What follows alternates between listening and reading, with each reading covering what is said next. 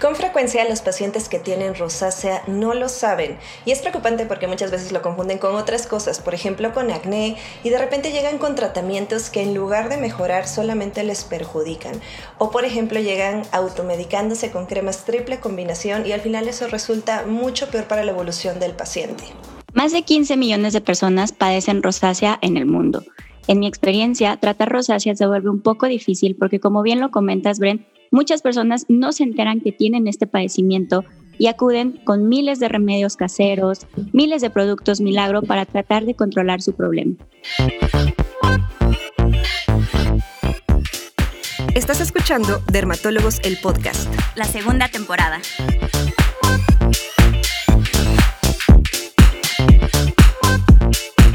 Bienvenidos a la segunda temporada de Dermatólogos el Podcast. Mi nombre es Brenda Tello y les hablo desde el sureste de México, desde Cholula, Puebla. Yo soy la doctora Abril Sandoval desde el occidente de Guadalajara y estoy súper contenta de unirme a este gran equipo de dermatólogos. Abril, estoy muy feliz de que ya formes parte de Dermatólogos el podcast. Esta temporada va a estar buenísima. Somos ocho dermatólogos que vamos a estar contándoles mucha información acerca de salud, dermatología, cuidado de la piel. Entonces no se vayan a perder ninguno de los episodios. En este episodio hablaremos de nuestra experiencia tratando pacientes con rosácea y les daremos todas nuestras recomendaciones generales para saber cómo sobrellevar esta enfermedad. Sin embargo, si ustedes desean saber más sobre productos de skincare, eh, tips de cómo pueden llevar este padecimiento, los invito a ver el podcast de nuestras compañeras, la doctora Orly y la doctora Laide.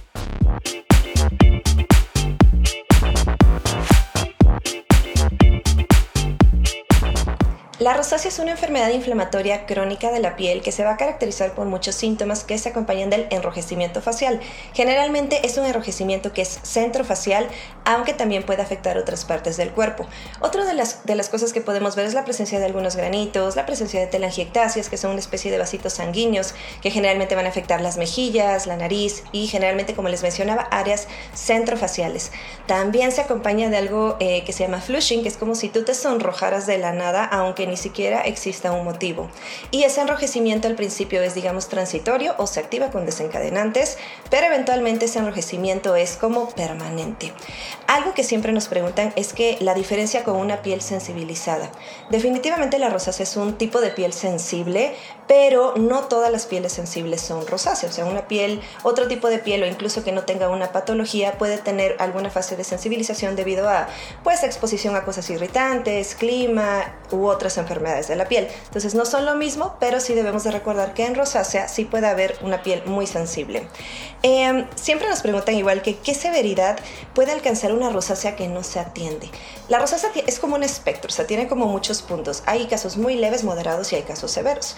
Y, por ejemplo, en algunas ocasiones afecta la cara, en otras puede llegar a afectar los ojos, puede llegar incluso a tener áreas de, pues, de la cara que empiezan a engrosarse, que empiezan a incrementar de tamaño. Entonces la rosácea puede ir progresando de alguna manera y si no la tratamos, pues vamos a llegar a eso.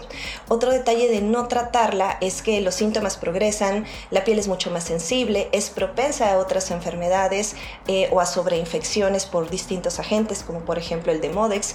Entonces sí es muy importante tratarla para evitar todas estas complicaciones. Eh, otra cosa que de repente nos preguntan es sobre el maquillaje, o sea, es bueno o malo. Mientras la rosácea esté controlada, sí se pueden emplear eh, pues cosméticos. De hecho ya hay cosméticos especiales para personas que tienen rosácea, que muchas veces tienen sustancias calmantes o que también pueden llegar a tener pigmentos que nos van a ayudar igual un poco con esta cuestión del camuflaje, que es totalmente válido. Muchas veces hay productos que tienen hasta pigmentos verdes que neutralizan lo rojito de la rosácea y es una maravilla que ya contemos con estas cosas como complemento al tratamiento médico. Y como les mencionaba, siempre y cuando la rosácea esté controlada, porque si no está controlada, primero el tratamiento médico y ya después pensar en, otros, en otras cuestiones cosméticas. Sabes, eh, Bren, algo a mí que me impresiona es que todavía en pleno 2022 una causa específica como un desencadenante de rosácea no lo tenemos. ¿Qué causa la rosácea? Es una enfermedad multifactorial. ¿Qué significa que sea una enfermedad multifactorial?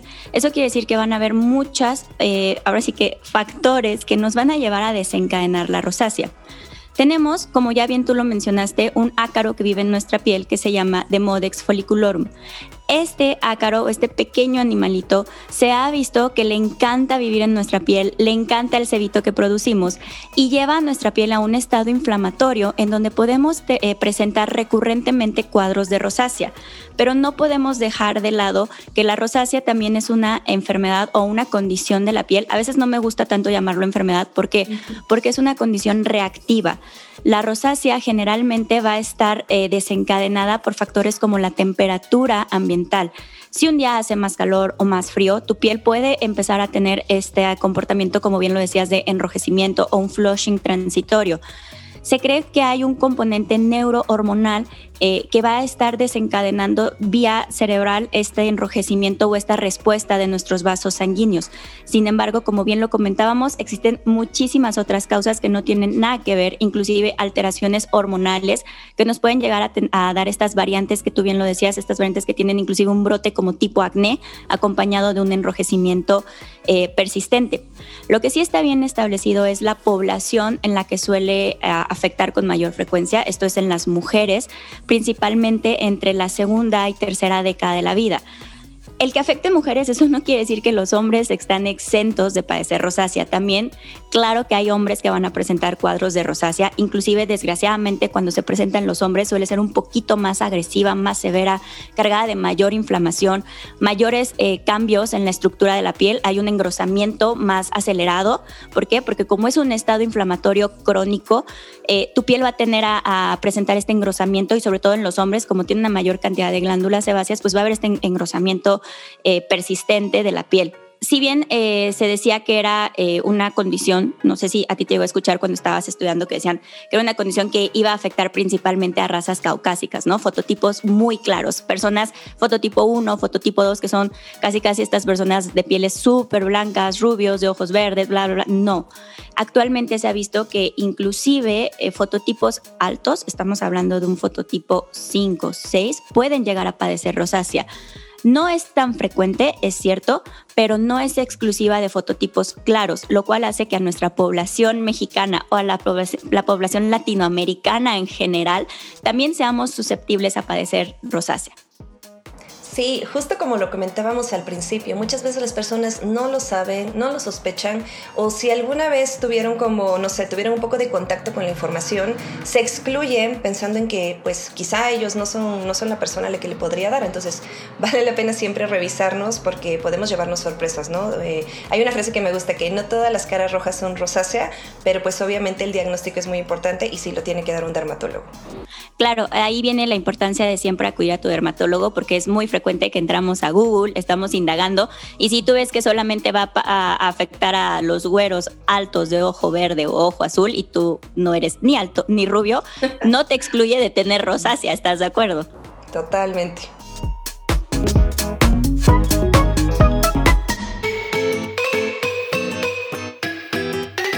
Y bueno, Abril, ahora les voy a contar uno de los casos eh, más complicados que me tocó ver en mi práctica clínica.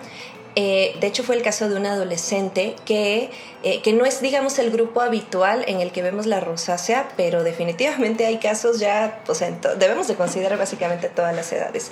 Pues llegó una chica adolescente con la cara súper rojita, tenía muchos granitos, de hecho muchos médicos ya la habían tratado como acné, ellos solo se habían tratado como si fuera acné, como si fuera cualquier otra cosa, pero cuando la revisamos pues vimos todos los datos clínicos, le hicimos también una prueba, eh, la biopsia superficial y vimos y la dermatoscopía y pues tenía datos compatibles con Demodex, que es el que bien mencionaste hace ratito, este parásito bonito que vive con nosotros, pero pues que a veces puede ser patógeno.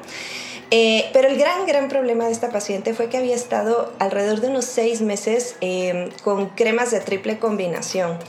Eso pues la verdad empeoró el cuadro, tuvimos que hacer una reducción del tratamiento, quitar el corticosteroide de manera progresiva, dar el tratamiento eh, pues indicado tanto tópico como vía oral.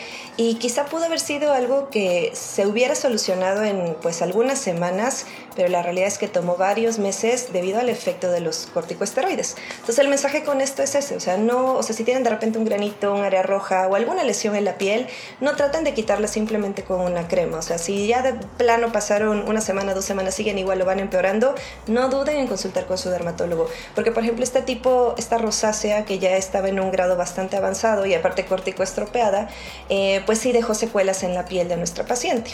Eh, afortunadamente no dejó secuelas de otro tipo, o sea, ya como pues en su sistema endocrino, cosas así por, por el esteroide a largo plazo pero pues nos tomó varios meses lograr el control de la enfermedad. Actualmente afortunadamente ya o sea, está bien, nada más va a sus citas de seguimiento y pues ahora eh, pues ya está mejor, ¿no? Entonces creo que eso es lo que yo quisiera resaltar, o sea, tener cuidado y no automedicarnos. Híjole, Bren, justo eh, quiero complementar tu caso porque yo tengo un caso muy similar. Eh, desgraciadamente, mi caso también fue una paciente, ya estaba alrededor, no me acuerdo si 20, 25 años, eh, ya una paciente adulto, de hecho mujer, y justo por el rango de edad, cuando llega a atenderse con un médico general, sabemos que desgraciadamente muchas veces el primer contacto que tienen nuestros pacientes es con médicos generales y creo que ahí es muy importante que incitar a todos a que se instruyan un poquito en este tipo de padecimientos porque no estamos exentos que nos lleguen este tipo de casos. Eh, en el caso de mi paciente, ella llega con un médico general, obviamente traía este enrojecimiento en la mejilla, eh, ambas mejillas, pero predominaba más en, en, una, o sea, era más fuerte en una, en otro era un enrojecimiento muy leve. Entonces, como estaba en la zona de las mejillas, pues el médico dijo, ah, enrojecimiento de mejillas es un rash en alas de mariposa, que para que mm. quienes no lo saben, un rash en ala de mariposa es muy frecuente en pacientes que tienen lupus eh, cutáneo. Entonces, el médico la diagnostica como un lupus para empezar, no la deriva ni al reumatólogo ni al dermatólogo, él cree que puede manejarla. Entonces, igual, un caso muy similar al tuyo, que se le empieza a dar estas cremas combinadas, eh, que sabemos que contienen un esteroide de muy alta potencia, que además traen generalmente un antibiótico como la gentamicina y un antimicótico como el clotrimazol. Que ahí mi primera duda es, bueno, si estás pensando en una enfermedad autoinmune, como por qué le das este tipo de tratamiento, ¿no? Pero bueno, eh, la paciente estuvo tratada con el doctor por más de cinco años, me parece. Cuando la paciente llega conmigo, en mi caso, sí efectivamente ya traía algo de atrofia este, en la piel, o sea, ya había un adelgazamiento de, la piel de su rostro. Eh, es un caso que a mí me, me marcó mucho. ¿Por qué? Porque primero eh, hubo una pues una afección a su piel que no debía de, haber sucedido, de haber acudido eh, de primera instancia a un dermatólogo, la cual era ya irreversible porque estás de acuerdo que este adelgazamiento de la piel ya no lo íbamos a recuperar. Y además de que no había mejorado nada, porque pues obviamente un esteroide inclusive va a hacer que el Demodex prolifere. Entonces, cuando llega conmigo, el área que, tenía, no me acuerdo si era la derecha o la izquierda, pero había una mejilla que estaba más eh, enrojecida que la otra. Entonces, eh, digo, obviamente para mí el, ojo clínico fue como, también dudé un poco del diagnóstico, pero dije, me acuerdo mucho que mis maestros me decían, siempre piensa en lo más sencillo y después nos vamos a lo más extraño, ¿no? Entonces, igual le mandé a hacer un, estudio que hacemos, se le conoce como cianocrilato, en donde tomas una muestra de, de la mejilla, se ve al microscopio. Tenía 500 unidades de Demodex por eh, campo. O sea, eso es una cantidad impresionante. Estaba invadida, invadida, invadida de, este ácaro. Entonces, pues obviamente digo, estábamos ante un, cuadro de, de, rosácea también córtico estropeada. Eh, en su caso, pues obviamente una vez que iniciamos el, tratamiento, también se hizo este, esta, como irle quitando poco a poco los, los esteroides.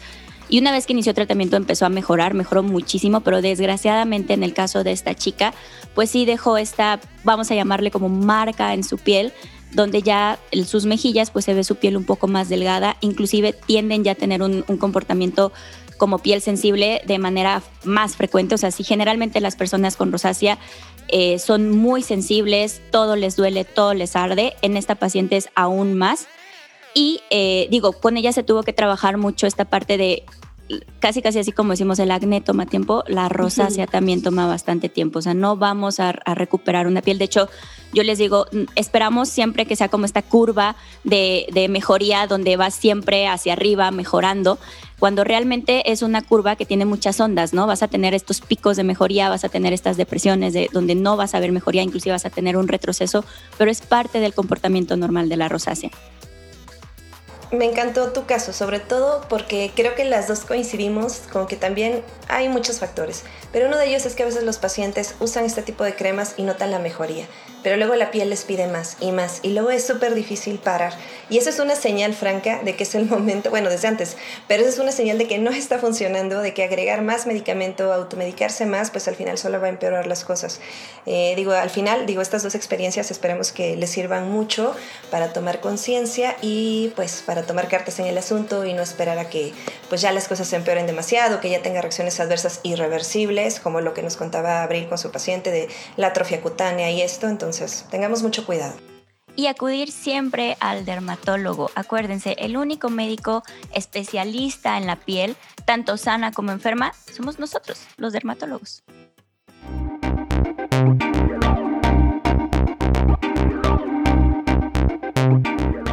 Sin duda hablar de rosácea es un mundo, podríamos estar platicando muchísimo, pero ya es hora de que lleguemos a las conclusiones del episodio del día de hoy. Yo quiero contarles que cuando uno tiene esta enfermedad, lo mejor es aprender de ella, conocerla, conocer los factores que la desencadenan en ti para tratar de evitarlos. Acuérdense que esto de la piel perfecta de Photoshop no existe, entonces tenemos que amar nuestra piel tal y como es. Si nos toca vivir una situación de este tipo, pues simplemente aprender a cuidarnos, llevar las cosas bien, consultar con nuestro dermatólogo, y así poco a poco vamos a estar mejor. O sea, no estamos solos, hay muchas cosas que se pueden hacer eh, y es como el mensaje que me gustaría darles. Tienes toda la razón, Bren. Creo que me parece muy bonito esto que dices, no estamos solos. Eh, los casos que les estuvimos compartiendo en nuestra práctica, eh, creo que llaman un poquito la atención y los invitan a todos ustedes a siempre acudir con el médico especialista, ¿no? Como le decíamos, el médico que se encarga de la salud de tu piel es el dermatólogo. Entonces, es preferible que ustedes acudan y que se les diga no tienes nada o es algo muy sencillo a que nos automediquemos, aunque eh, a veces parece eh, algo muy sencillo el agarrar una mascarilla con, no sé, limón, miel, bicarbonato, untártelo en tu carita porque viste que una influencer en redes sociales lo hizo o porque alguien en TikTok empezó a preparar esta receta mágica de la abuela. Y eh, llegar, es muy frecuente que tenemos pacientes que llegan con condiciones sumamente eh, empeoradas en su piel de algo que pudo haber sido demasiado sencillo resolver. Entonces, para mí es muy importante que ustedes al terminar este episodio se queden con la idea que nosotros estamos para ayudarlos, para apoyarlos en cualquiera de sus padecimientos y que siempre es muy importante acudir al médico especialista porque todo se puede resolver. Afortunadamente, no tenemos muchas urgencias en dermatología y aunque todo toma tiempo, se puede resolver. Ay, Abril, me encantó compartir este episodio contigo. Te doy la bienvenida a la familia Naos en Dermatólogos el podcast, porque obviamente tú ya perteneces a la familia Naos. Y pues vamos a seguir platicando. Eh, y bueno, bienvenida. Ay, de verdad, Bren, a mí también muchísimas gracias. Me encantó estar en este episodio. Este es un mundo nuevo para mí, como bien lo dices. Ya pertenecía a la familia Naos, pero estar con ustedes compartiendo este espacio, poder transmitir toda esta información, la verdad, es un honor unirme a este proyecto tan bonito. Muy bien, y para las personas que nos están escuchando, recuerden que esta información no sustituye una consulta médica, pero estamos seguros de que los tips y todo esto les van a ser de mucha utilidad. Si de repente después de escucharnos como que te da la impresión de que puedes llegar a tener rosácea, tienes algún síntoma de enrojecimiento, picor, molestia, sensibilidad en la piel, no dudes de consultar de inmediato con tu dermatóloga o dermatólogo. Y también si quieren conocer un poquito más sobre cómo tratarla y sobre este padecimiento, pueden visitar la página de Bioderma, bioderma.mx o pueden seguirnos en redes sociales. Yo soy la doctora Brenda Tello, en redes sociales me encuentran como arroba brentello-derma. Y yo soy la doctora Abril Sandoval y en redes sociales me encuentran como arroba doctora.abrilsandoval. Sigan nuestro podcast en Spotify, Apple Podcasts, Amazon Music y iHeartRadio y no se pierdan los estrenos por YouTube, Instagram y Facebook. Muchas gracias por escucharnos. En Dermatólogos, el podcast. Este episodio fue patrocinado por Mercado Libre. Dermatólogos, el podcast es producido por Naos, desafiando el status quo de la belleza.